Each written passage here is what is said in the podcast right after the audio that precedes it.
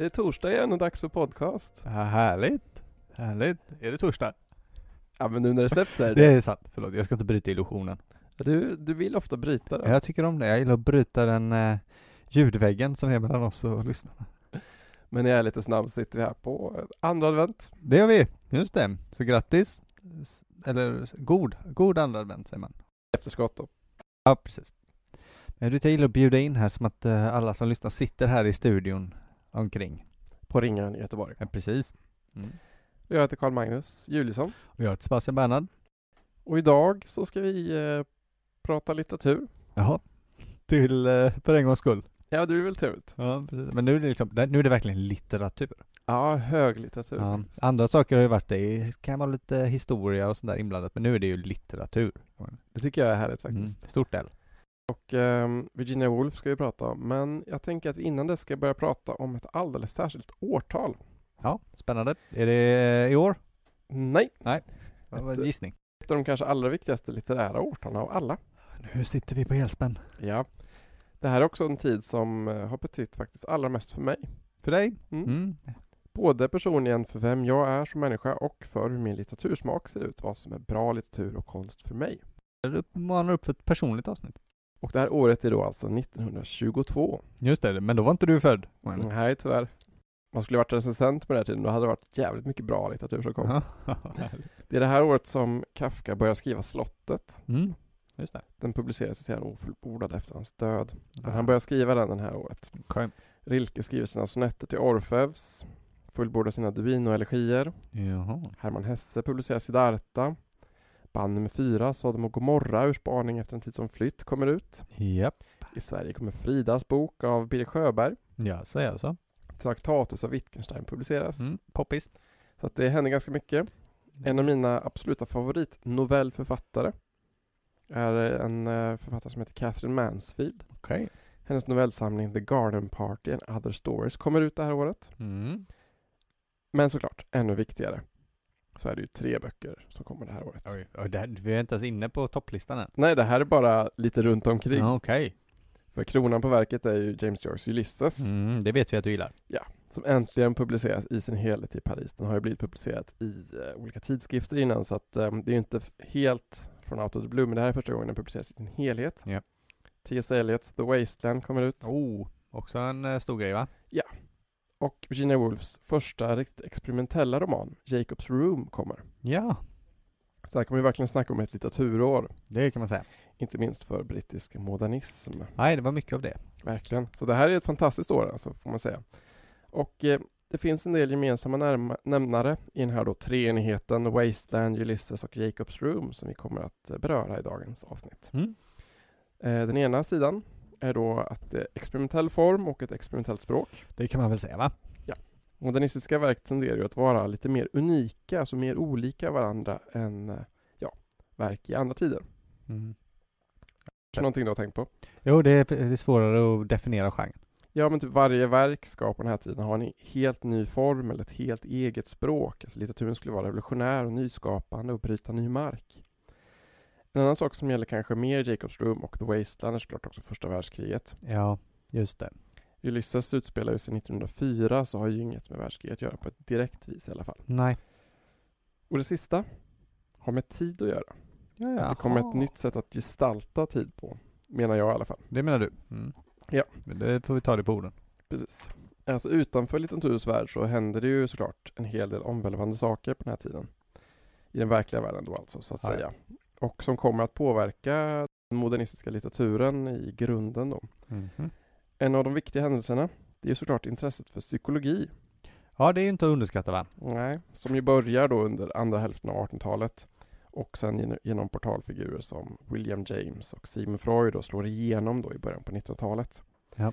Man börjar intressera sig för djuppsykologi och associationsbanor, barndomen och den så kallade medvetandeströmmen. Mm. Alla spännande grejer. Verkligen. Stream of consciousness är ju en litterär metod som man kanske inte minst förknippar då med James Joyce. Men såklart även finns hos Virginia Woolf och hos William Faulkner sen. Ja. Joyce själv var dock väldigt bra på att påpeka att han fick det från en idag ganska okänd författare som heter Edouard Dujardin. Jaså?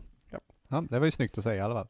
Eh, Dujardin blev väldigt eh, glad för att han blev, upp, han blev eh, säga, uppskattad i efterhand faktiskt. Ja men det var ju bra. Han levde ju på den tiden också. Slutet gott, allting gott. Precis. Tiden innan första världskriget kallas ju också La Belle Époque. Mm, just det, det gjorde den. Så var en tid av borgerligt välstånd och optimism men som på Mm. grund av första världskriget vändes om då i en kris då för Just det. pessimism och oro. Tänkte jag prata lite om sen. Det var spännande tror jag. Ja, det får jag hoppas. Men många av den här tidens romaner skildrar ju denna alltså, otroliga omvälvning av samhället. Det finns i Mot fyren av Virginia Woolf och eh, en av de kanske allra främsta skildringarna av, av det här är ju På spaning efter en tid som flytt. Ja, det är klart. Som skildrar sakta då hur en fransk aristokrati då förfaller, tappar sin glans och sin roll i samhället och blir, eh, blir offer för ytlig snobbism och tomma sociala spel och till sist även rå sexuell dekadens. Aj, aj, aj, aj, det låter ju inte bra. Så, eh, så kan det vara. Mm. Men den sista omvälvande händelsen tror jag i alla fall har med uppfattningen av tid att göra. Okej. Den bomb som Einsteins rel- relativitetsteori innebar när den kom då 1905. Just det, det tänker man ju inte alltid på. Nej. Nej, Det kan ju vara, ja. det påverkade ganska mycket faktiskt, alltså även konsten då liksom eh, och eh, alltså surrealismen och sånt där. Ja. Och, eh, Det är fortfarande jobbigt att tänka på. det är faktiskt det. Själva idén om en alltså, personlig och relativ tid är ju inte jätteny helt rent kulturellt sett. I, I historien brukar man prata om en konflikt mellan objektiv och subjektiv tid. Där den ena då, den kosmiska tiden, brukar representeras av Aristoteles och Kant. Mm. Och den andra då, den fenomenologiska eller den subjektiva tiden, brukar föras fram av Augustinus, Ja, Hus- Husserl och sen Heidegger då 1927 med Vara och tid. okej. Men jag tror nog att frågan fick en ny aktualitet med Einstein i alla fall och hans otroliga eh, framgång. Ja. Men eh, i och med det blir också frågan om perspektiv och sanning blir väldigt nytt då. Alltså, istället för den här allseende berättaren som vet allt och förstår allt och nästan ger en auktoritär och bestämd syn på hur saker och ting är så börjar man nu också byta perspektiv, skilja saker ur olika personer samtidigt för att göra världen mer komplex. Mm. Och inte minst hur man ska se på det som händer då i världen. Nej, visst. Så det här är då, tänker jag, det här är så jag brukar tänka på den modernistiska litteraturen i alla fall. Ja, De här bra. aspekterna som eh, är väldigt häftiga såklart. Mm, då har du gett oss alla några kryckor att stödja oss på när vi vandrar igenom det här eh, svåra ämnet. Precis.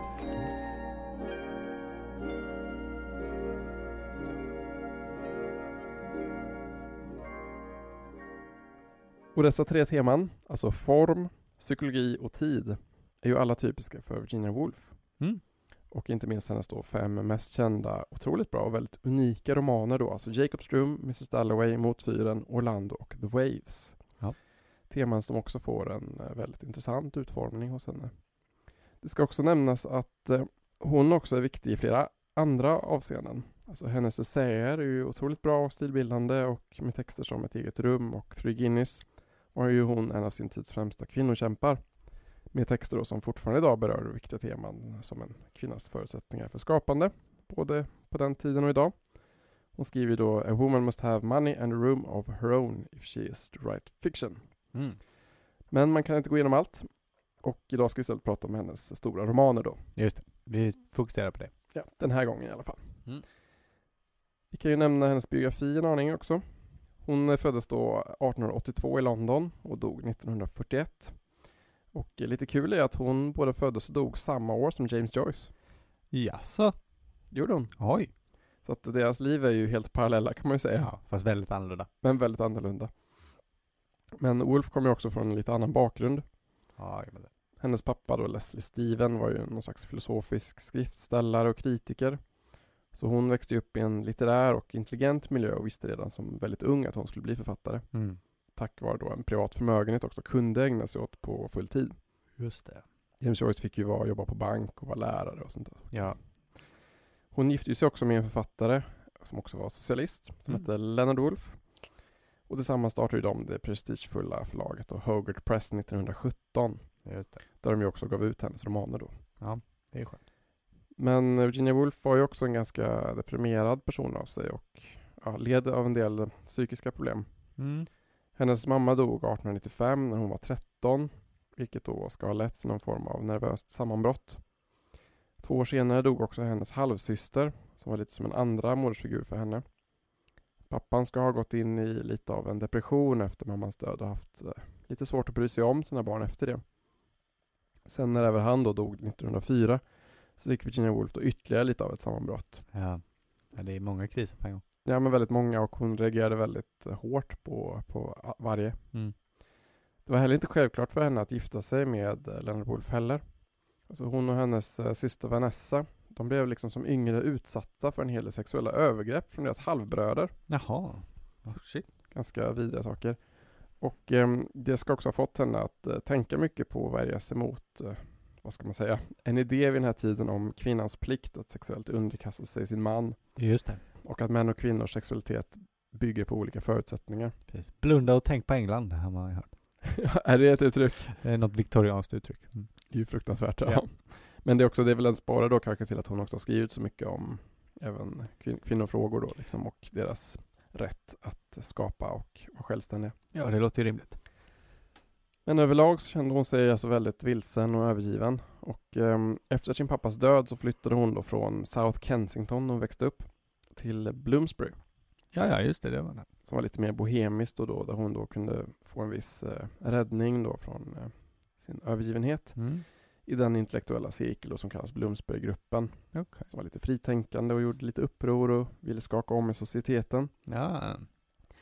England eh, på den här tiden är ju väldigt intressant för det finns ju en väldigt så här borgerlig nästan lite aristokratisk form av socialism i den här tiden med massa olika föreningar som är, kristna socialister från väldigt höga klasser som har olika läsecirklar och sånt där och eh, Bloomsbury, det är där British Museum ligger, va, tror jag. vet du vad Sebastian? Det vet du mycket bättre än jag. ju bättre. Okej, jag tror det.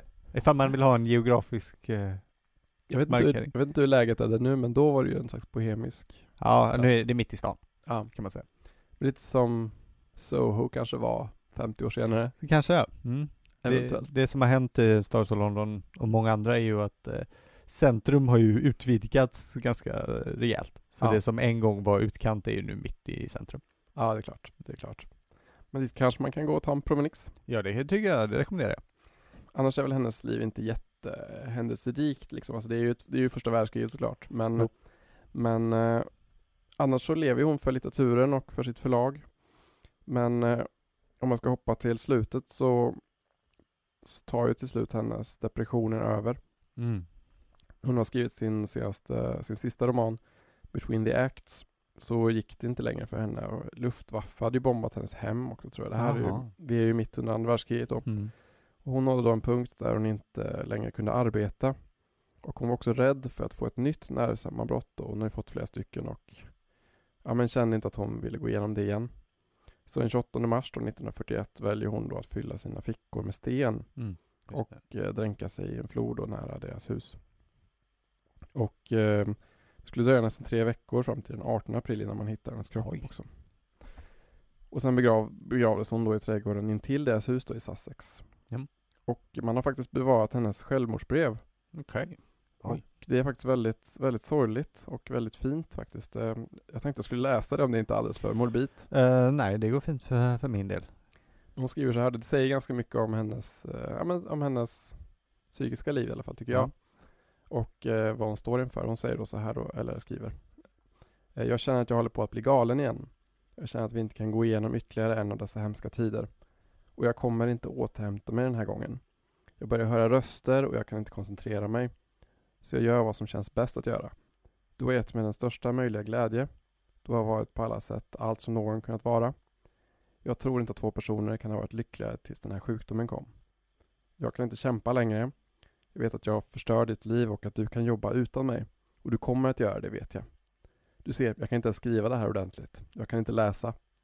Vad jag vill säga är att all lycka i mitt liv är tack vare dig. Du har varit helt tålmodig med mig och otroligt bra. Jag vill säga det och alla vet det.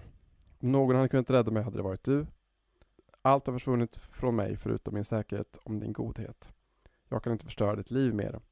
Jag tror inte att två personer kan ha varit lyckligare än vad vi har varit. Nej, det är både fint och sorgligt. Ja men det är väldigt vackert någonstans och, Mm. men eh, väldigt sorgligt. Absolut. Mm.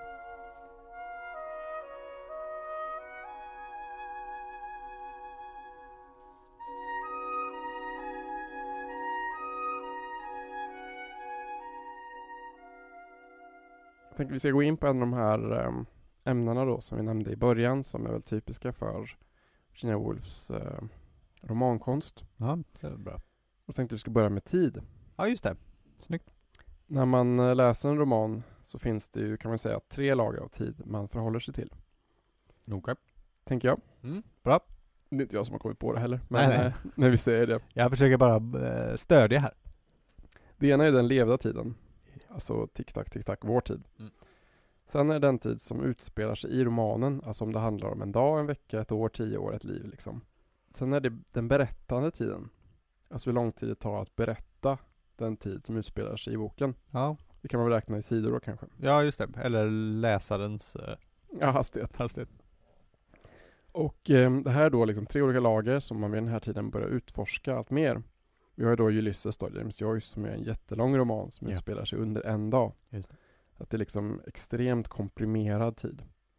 Och eh, en kortare roman som gör det är ju Virginia Woolfs Mrs Dalloway. Ja, just det. Det är det. Där då olika tankegångar löser av varandra under hennes vandring på stan inför den här festen på kvällen. Mm. Och som bara avbryts av ljudet från Big Ben Mm. som påminner om att tiden går. Just det. Och ehm, det här finns ju lite med i olika av hennes böcker. Alltså i hennes vackra poetiska roman Vågorna är, eh, är berättandet sex karaktärer, då, en, deras ensamma monologer. Och Det som avbryter de här monologerna är ju då skildringar av hur vågorna slår mot en strand från dag till natt. Som en påminnelse då om att inte glömma bort att våra liv är som en krusning på havet. Ja. Shit. Väldigt vackert ju. Ja, ska jag bidra lite till dagens avsnitt? Det här är inte mitt eh, specialämne, men väldigt spännande ändå. Så jag tänkte att jag skulle komma med lite eh, Mrs Dalloway, va? För den har jag läst. Det är en jättefin roman. Verkligen, verkligen faktiskt. Och eh, ja, den har ju du också läst, eh, kom Magnus. Ja, ja. Flera, flera gånger. Precis, eh, såklart. Men eh, du kanske ger mig lite tillfälle här att prata så att jag också får framstå som beläst i sammanhanget. Du är så ödmjuk. så jag tackar och bockar. Eh, jag ska ge en kortfattad genomgång kanske av vad boken handlar om. Jag kommer spoila lite, för det, men det behöver jag för, liksom, för någon poäng här och var. Men jag tycker också när det kommer till väldigt så här litterära böcker så tycker jag oftast att eh, men så här, det, fin- det går typ inte att spoila en sån här bok. Nej, det är sant. För att eh, handlingen är ju så sekundär typ egentligen. Att, alltså, om man läser litteraturvetenskap Mm. Så, så vet man egentligen vad alla klassiker handlar om. jo, det kan jag i för. För att liksom, det ingår någonstans i vår, i vår tradition att veta ja, men typ att Madame Bovary dör. Ja, det är sant. Eller att Anna Karenina dör. Ja. Men det är inte det som är en litterär upplevelse utan det litterära, litterära är ju hur det genomförs. Ja, just det. Nej, det är sant. Så att det jag typ, jag inte, det känns som att varje gång jag läser klasslitteratur så vet jag ju alltid nästan vad det, vad det handlar om. Ja, men så är det ju. Visst. Men det är ju Det är, ingen, hur... nej, faktiskt det. är inte så att man plockar upp Odysseen och bara, "Ah, undrar hur det här slutar. Nej men exakt, man gör ju inte det. Men, Spännande, kommer han hem? Men, men hur det går till är ju jättefin läsning. Verkligen. Ja, men det var bra sagt.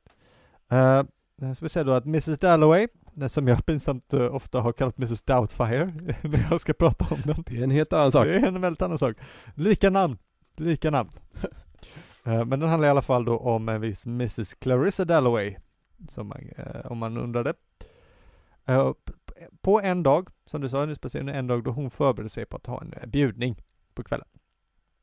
Och berättelsen rör sig framförallt i tankarna då på Mrs Dalloway, framförallt, men även en rad andra personer som på olika sätt är sammankopplade eh, med henne eller varandra på just den här dagen. Och det ska vara en dag i juni 1923, eh, läste jag mig till.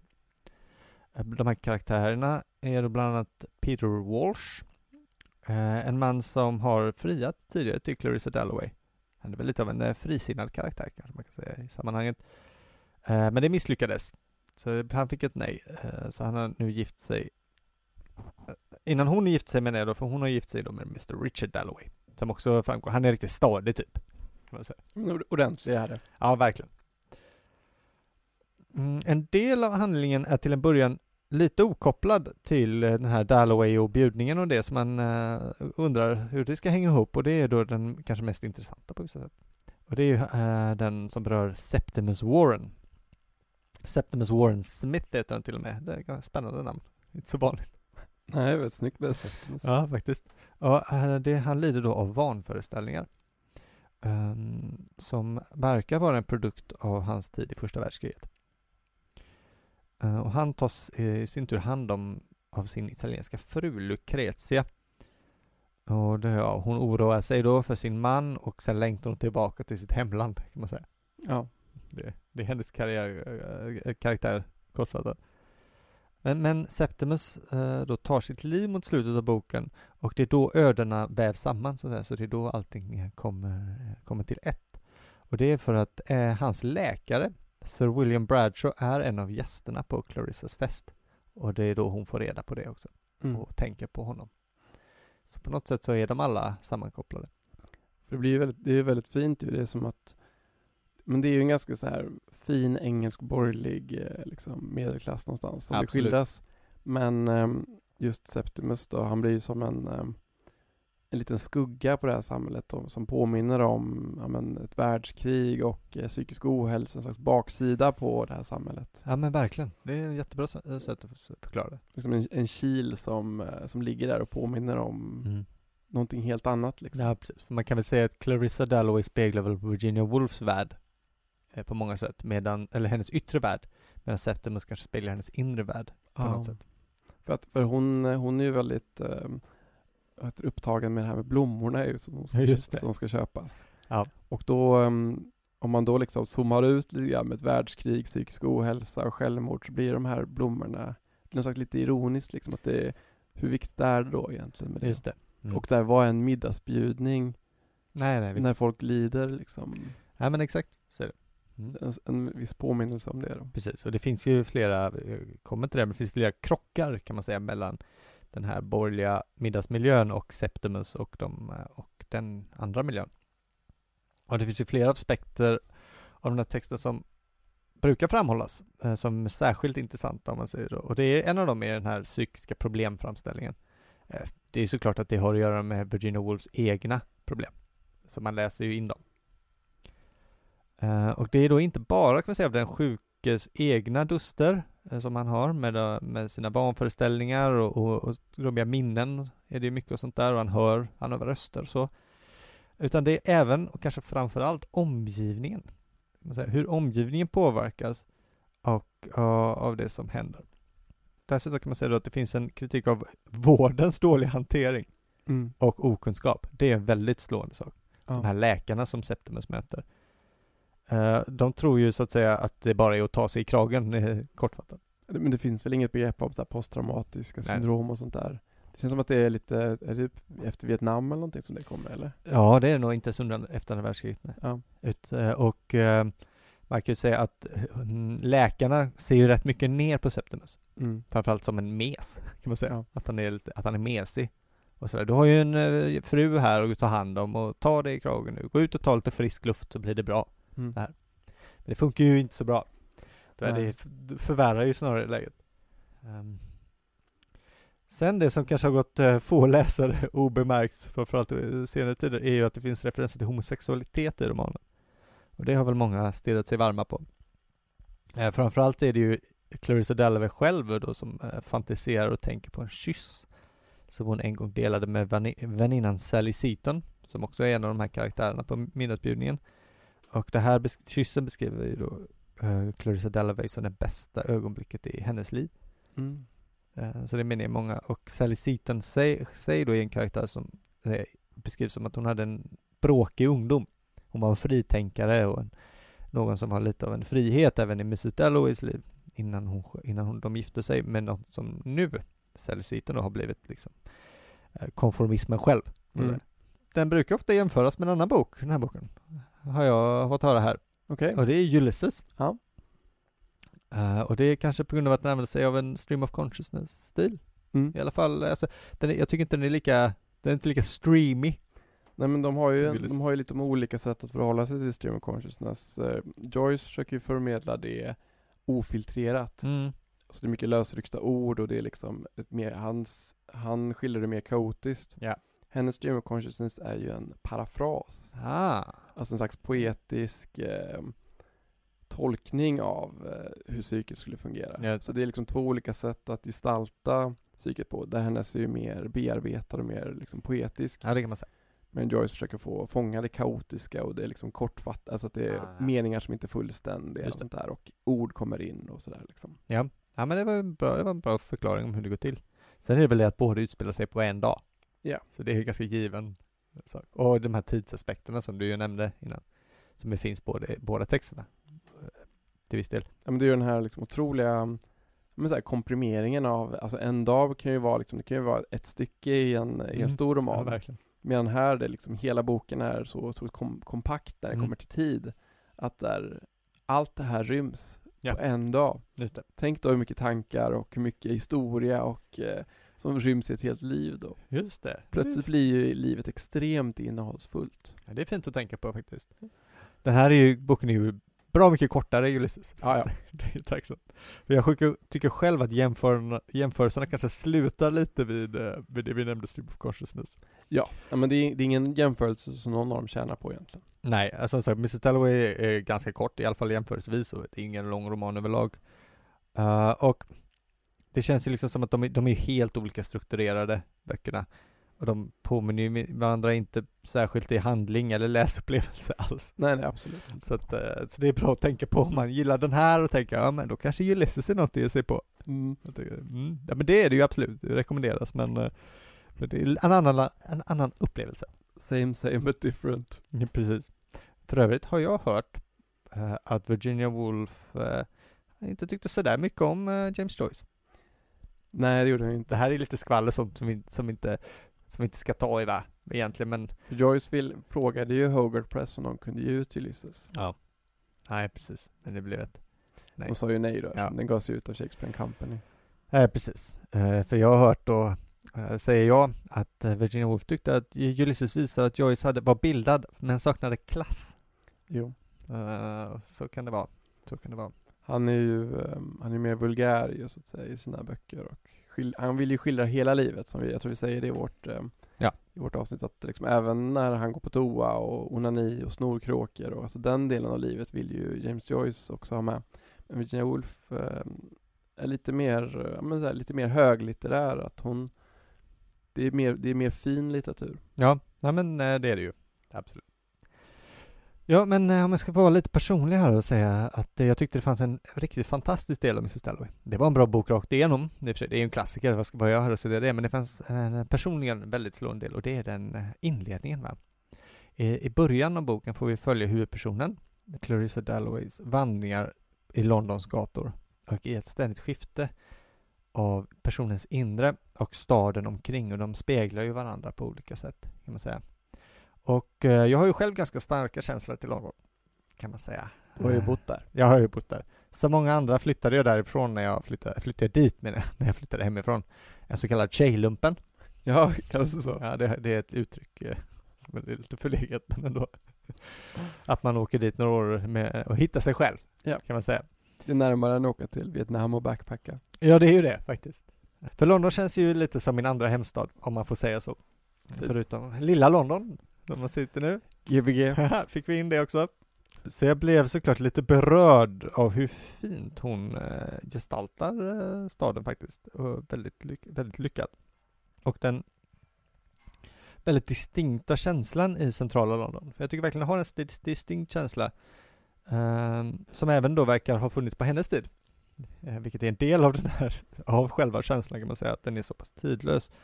Det är en särskild kombination av dels historisk tyngd, det är fullt av väldigt gamla byggnader, mycket monument över stora händelser och kända historiska händelser. Men sen också den här absoluta moderniteten som finns inne i stan. När man är det känns det verkligen som man är i mitten av världen. Eh, På något sätt, liksom att hela världen är omkring en på något sätt. Eh, Till skillnad från att man kanske känner sig lite perifer ibland eh, här uppe Kanske får man ändå erkänna. Alltså, så att det blir en tidslös plats. På, på ett speciellt, på ett väldigt, väldigt särskilt sätt. Mm. sätt. För att eh, få städer så att säga har en så tydlig eh, identitet. Alltså Paris har också en tydlig identitet, men samtidigt känns London också mycket mer kosmopolitisk. Mm. Att det är både en plats och ingen plats.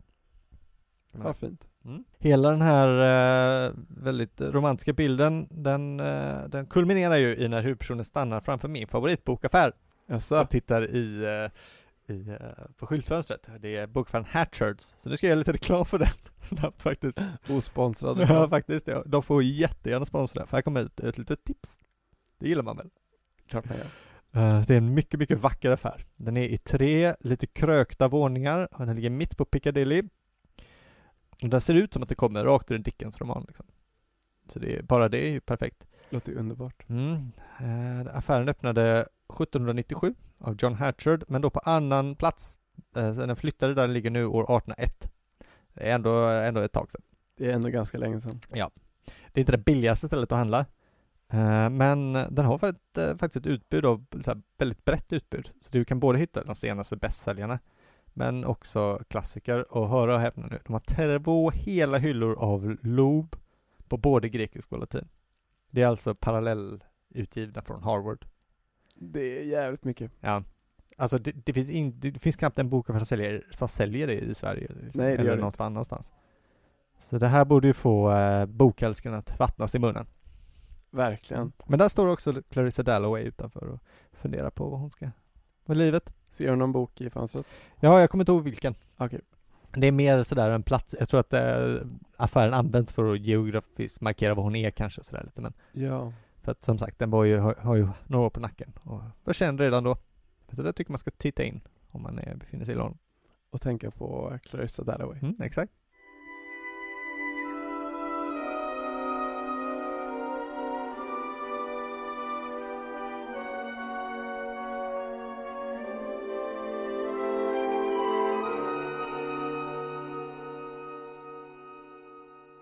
Det här är en form i alla fall som hon tar sig an det här då att en bok en dag. Mm.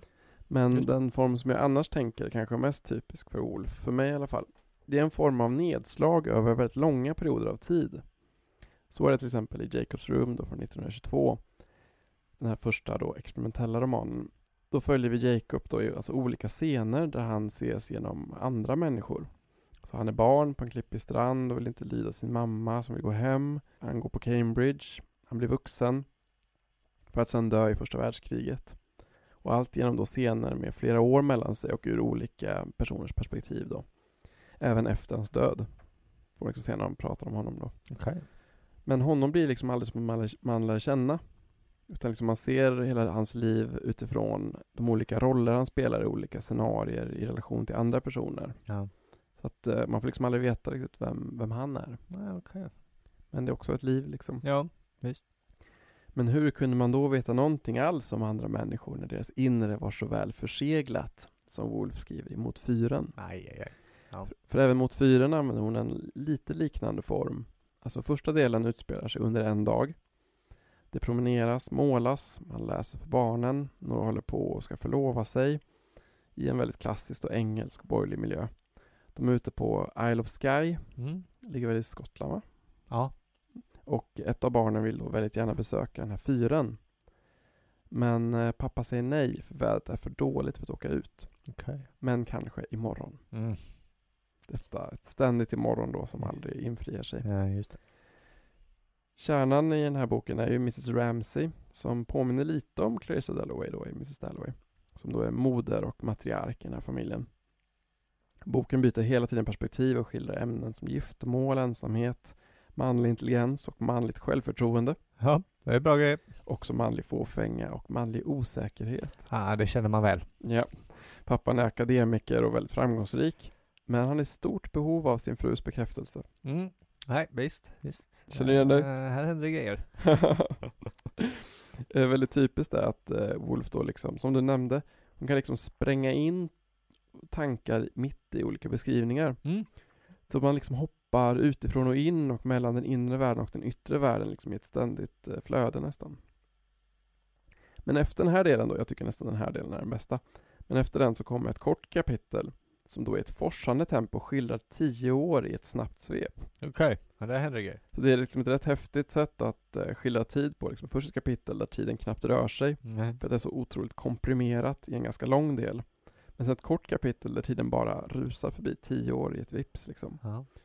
Och eh, där visar det sig då att Mrs Ramsey har dött och även två av barnen. En i barnsäng och en i första världskriget. Okej. Så där har vi första världskriget Mm. igen. I sista boken är de som är kvar av familjen då ute på den här ön igen. Och nu ska de då tio år senare äntligen bege sig till fyren. Ja, just det.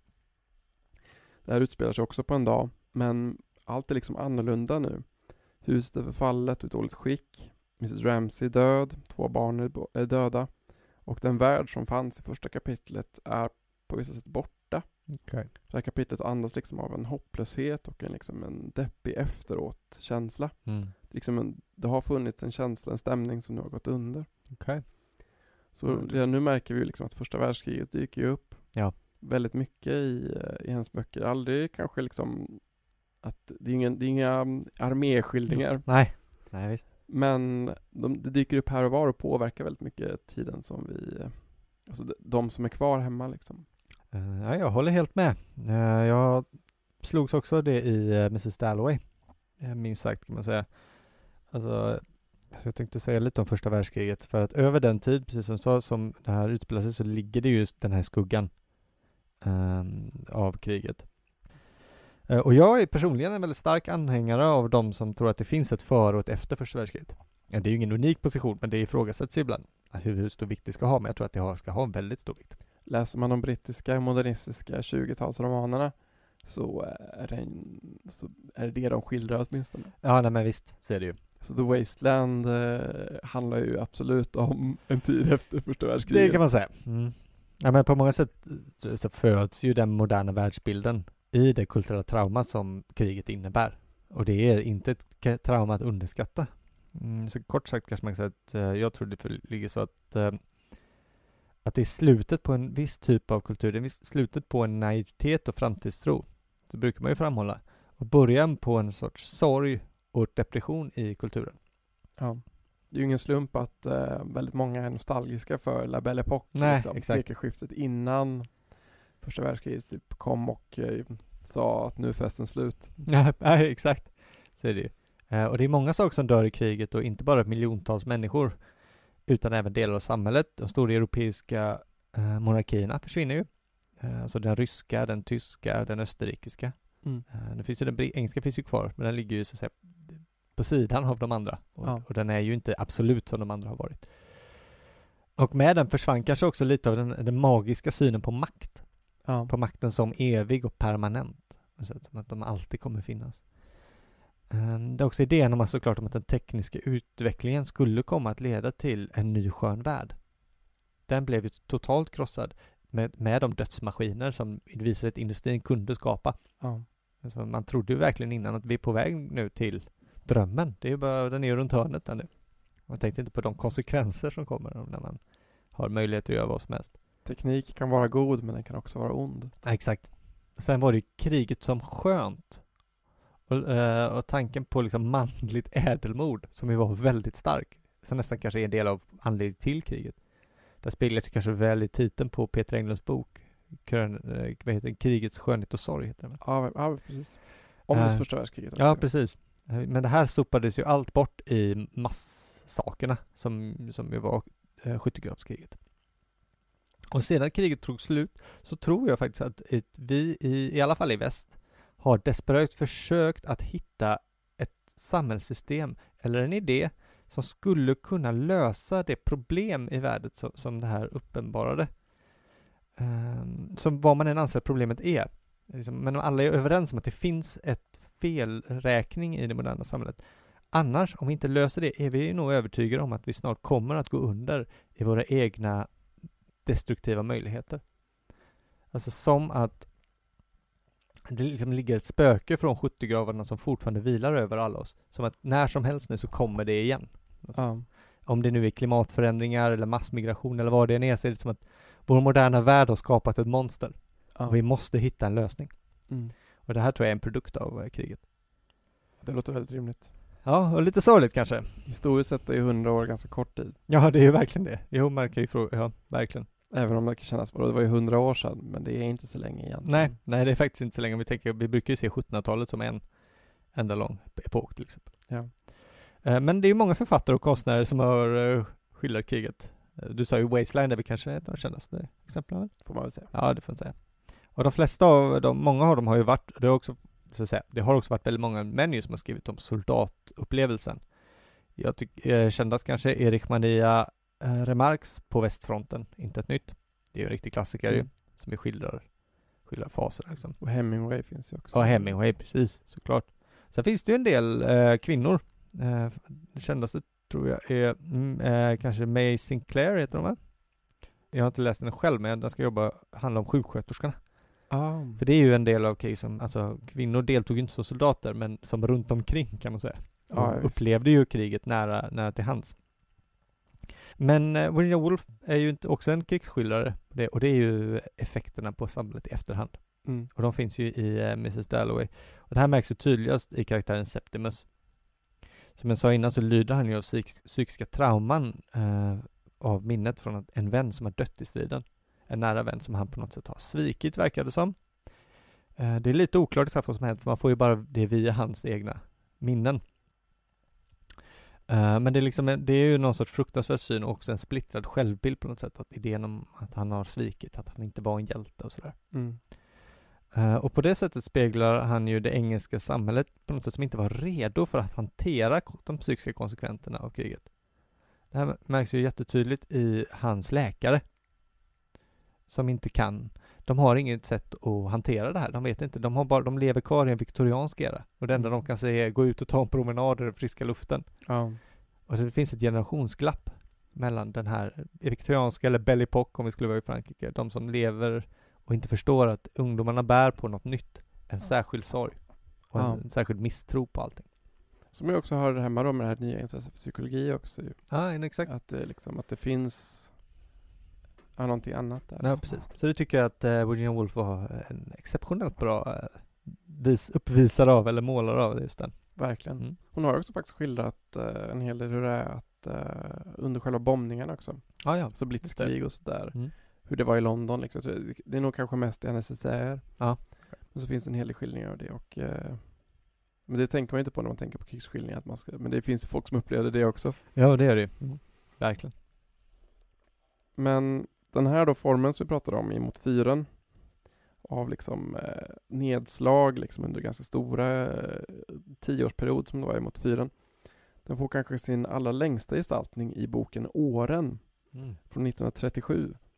Till skillnad från hennes då experimentella 20-talsromaner så är den här tänkt att vara skriven som en 1800-talsroman. Alltså hennes stora ryska roman kallar hon den. Härligt. Men formen är ju väldigt mycket mer hennes än ja, Dostojevskijs liksom. Okej. Åren då består av 11 nedslag mellan 1880 och det hon kallar samtiden då, som är alltså 1937. Okej. Och alla kapitel utom första utspelar sig på en dag. Så vi ser, Ja. ett, vi ser ett Det tema ser- där. finns ett mönster. Vissa kapitel är korta, typ ett tiotal sidor och vissa upp till hundra och mer. Och eh, romanen följer familjen Pargeder. Och eh, precis som i Ja- Jacobs rum är det liksom så att man inte man lär liksom inte känna dem riktigt på djupet eftersom att den är så fragmentarisk och ögonblicklig. Snarare är det liksom tiden och åldrandet som är romanens huvudpersoner. Jaha. Den börjar då under ja, La Belle Époque, 1880-talet. Mm. Passerar första världskriget in i mellankrigstiden och slutar som jag sa då innan andra världskriget precis. Okej. Och det här är ju en tid som väldigt mycket förändras. Mm. Så elektriskt ljus blir Just. vanligare. Telefoner. Ja, det är en stor grej. Det finns ju en berömd telefonscen hos Proust också om man Mm. tycker det är kul. Eh, hästdroskor byts ut mot bilar. Det gamla och nya finns liksom parallellt. Ja. Och eh, Wolf skildrar även det som står precis för, för hörnet. Alltså flygplan, radio, skivspelare. De nämns liksom som Ja, att det är på G liksom. Ja. I samtidsdelen. Nej, det är ju himla grejer alltså. Så liksom, man pratar ju ofta om de förvandlingar som skett de senaste 30 åren med internet och den digitala revolutionen liksom Ja. sådär. Men det här är en ganska omstörtande tid också. Det kan man säga. Det är, ja, det är stort att kunna höra någon på avstånd om man aldrig gjort det innan. Verkligen liksom, alltså bara, bara tänka, men vi kan vara på internet. Jo men telefoner, Ja. bilar, flygplan, radio. Ja. Så det är liksom en otrolig förvandling. Men också förutom de här tekniska framstegen så är också Irland blir ju under den här tiden fritt från England. Ja. Kvinnor får rösträtt. Ja, det är ju en himla grej. Första världskriget, folk åker till kolonier i Afrika liksom. Alltså det, är, Mm. det är en väldigt, väldigt spännande tid. Ja. Oh, ja. Och med omvälvningar som jag, kan tycka ändå får kanske sociala medier att inte kännas så himla stora i jämförelse. Det är kanske bara jag. Ja, kunna röra sig, eh, kunna flyga i luften är i alla fall en himla grej alltså. Men eh, Wolf skildrar liksom den här, eh, den här omvänd, omvändningen då med en mening i åren som går så här. Nu går 1800-talet och lägger sig. Mm. Och det är slutet på en fest då i slutkapitlet där en som heter Kitty då går och lägger sig. Okej. I början av romanen var hon ung, men nu är hon gammal. Ja. Och när hon då efter den här festen går och lägger sig så är det liksom inte bara hon som gör det. Nu är det 1937 då. Ja. Utan liksom det är en hel generation, en hel epok som höll på att eh, ja, dö ut. Just det. Och så säger hon, det var så intressant, så tryggt, så osannolikt tyckte hon, det där 80-talet för länge sedan. Och så vackert i all sin overklighet. Ja, ja det var ju lite fint också. Det var väldigt fint liksom, men så här som verkligen skildrar det här tidsförändringen liksom. Ja.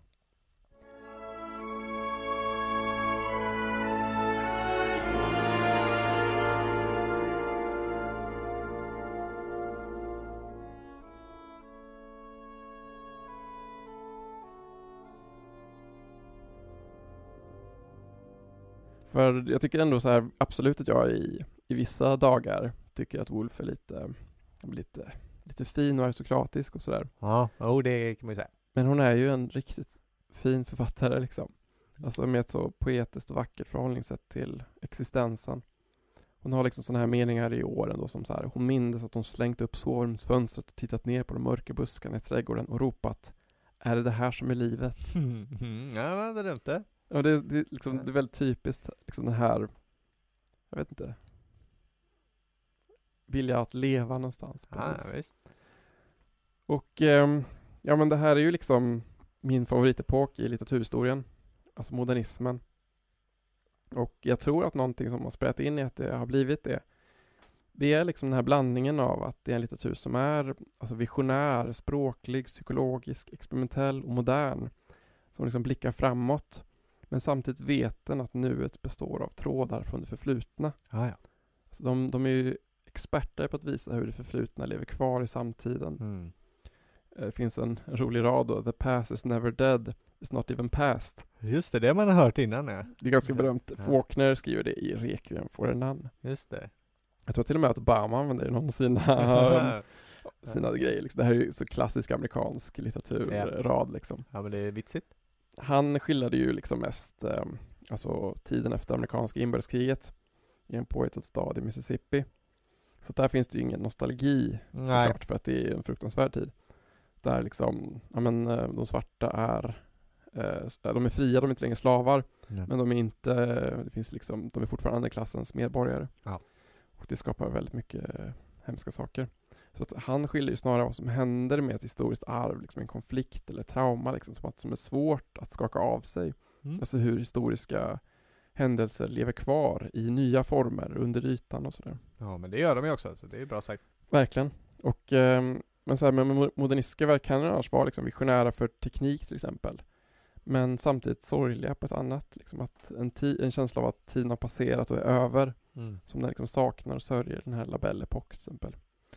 Och jag tänker att det kan inspirera även i våra tider. Ja, vad bra. Vi tror ju att eh, ingen har gått igenom så mycket förändring som vi. Nej, det gillar vi tänker jag. Vi tror att världen är i sämre tillstånd än någonsin. Japp. Att ondskan sprider ut sig, att allt hopp är ute. Mm. Att framtiden är förlorad. Så är det. Jo men det trodde den förlorade generationen också. Ja, det gjorde de. Och eh, jag kan i alla fall finna en viss, eh, en viss glädje att läsa litteratur som fortfarande faktiskt trots då andra världskrig och otroliga samhällsomvälvningar omväl, omvälvningar ändå liksom kan vara visionär. Mm, vad bra. Vad skönt. Det är bra, det ska jag ta med mig. Eller vad tycker du? Ja, jag tycker det var väldigt bra sagt. Det är bra att veta att eh, det är också bra påminnelse att det tar liksom inte slut. Nej men det är klart det inte gör. Nej. Och ehm, än så länge, nej jag ska inte prata politik men ehm, folk har gått igenom hemska saker innan. Ja, så är det verkligen. Mm. Kanske till och med ännu mer direkt sjuka saker. Det kan vara så. Jag öppnar för möjligheten att det kan ha varit värre vid något tillfälle innan. Det finns någon som nog har lidit lite mer än jag. Exakt. Även om jag lider så otroligt mycket. Så kan det vara. Mm. Förlåt, jag sparkade det dig lite. Ja, det gör inget. Ja. ja, men det var bra ord att avsluta på va? Jag tycker det också. Mm. Vi tar med oss dem. Vi bär all- alla med oss dem. Det gör vi. Jag försöker alltid hitta en bra övergång till Patreon. Pushande, det var svårare det här avsnittet än, än ibland. Du klarar det säkert. Jag klarade det säkert, precis. Vi bär med oss tidens eviga fortvandrande. Men för att kunna vandra vidare så behöver man skor, Carl Magnus. Det är sant, det är Och sant. pengar att köpa skor. Mm. Och det är inte lätt om man är en fattig kulturutövare som försöker göra podcast. Nej, det är inte, det är inte lätt. Nej. Så att eh, om man vill vara så givmild och, och stödja det här i jultider så kan man gå in på vår Patreon-sida och vara en del av eh, vårt eh, projekt och berätta om historia och litteratur. Ja. Mm. Eller följa oss på Facebook eller Instagram. Det kan man också göra. Se vad vi delar eller dela, varför inte dela något själv? Ja, det kan man göra. Ja, det tycker jag skulle vara kul. Man kan ju skriva vad man skulle vilja höra och sådär. All, alla möjligheter är öppna. Vi är så himla öppna för kommunikation. Ja, jag har fått ett, ett, eh, en önskning. Har du det? Ja, vad bra. Så att, eh, jag ska säga det? Nej. Nej, det sparar vi. Nej men så att det, det blir nog av tror jag. Det, Ja, vad skönt. Blir det. Och om man därom vill kan man alltid swisha 076 089 1982. Så hälsar vi eh, fortsatt vidare adventsfirande och allt möjligt nu efter det va? Ja, Så precis. ses vi nästa gång med ett riktigt pangavsnitt. Det gör vi. Ja, ha det bra, hej! Hej.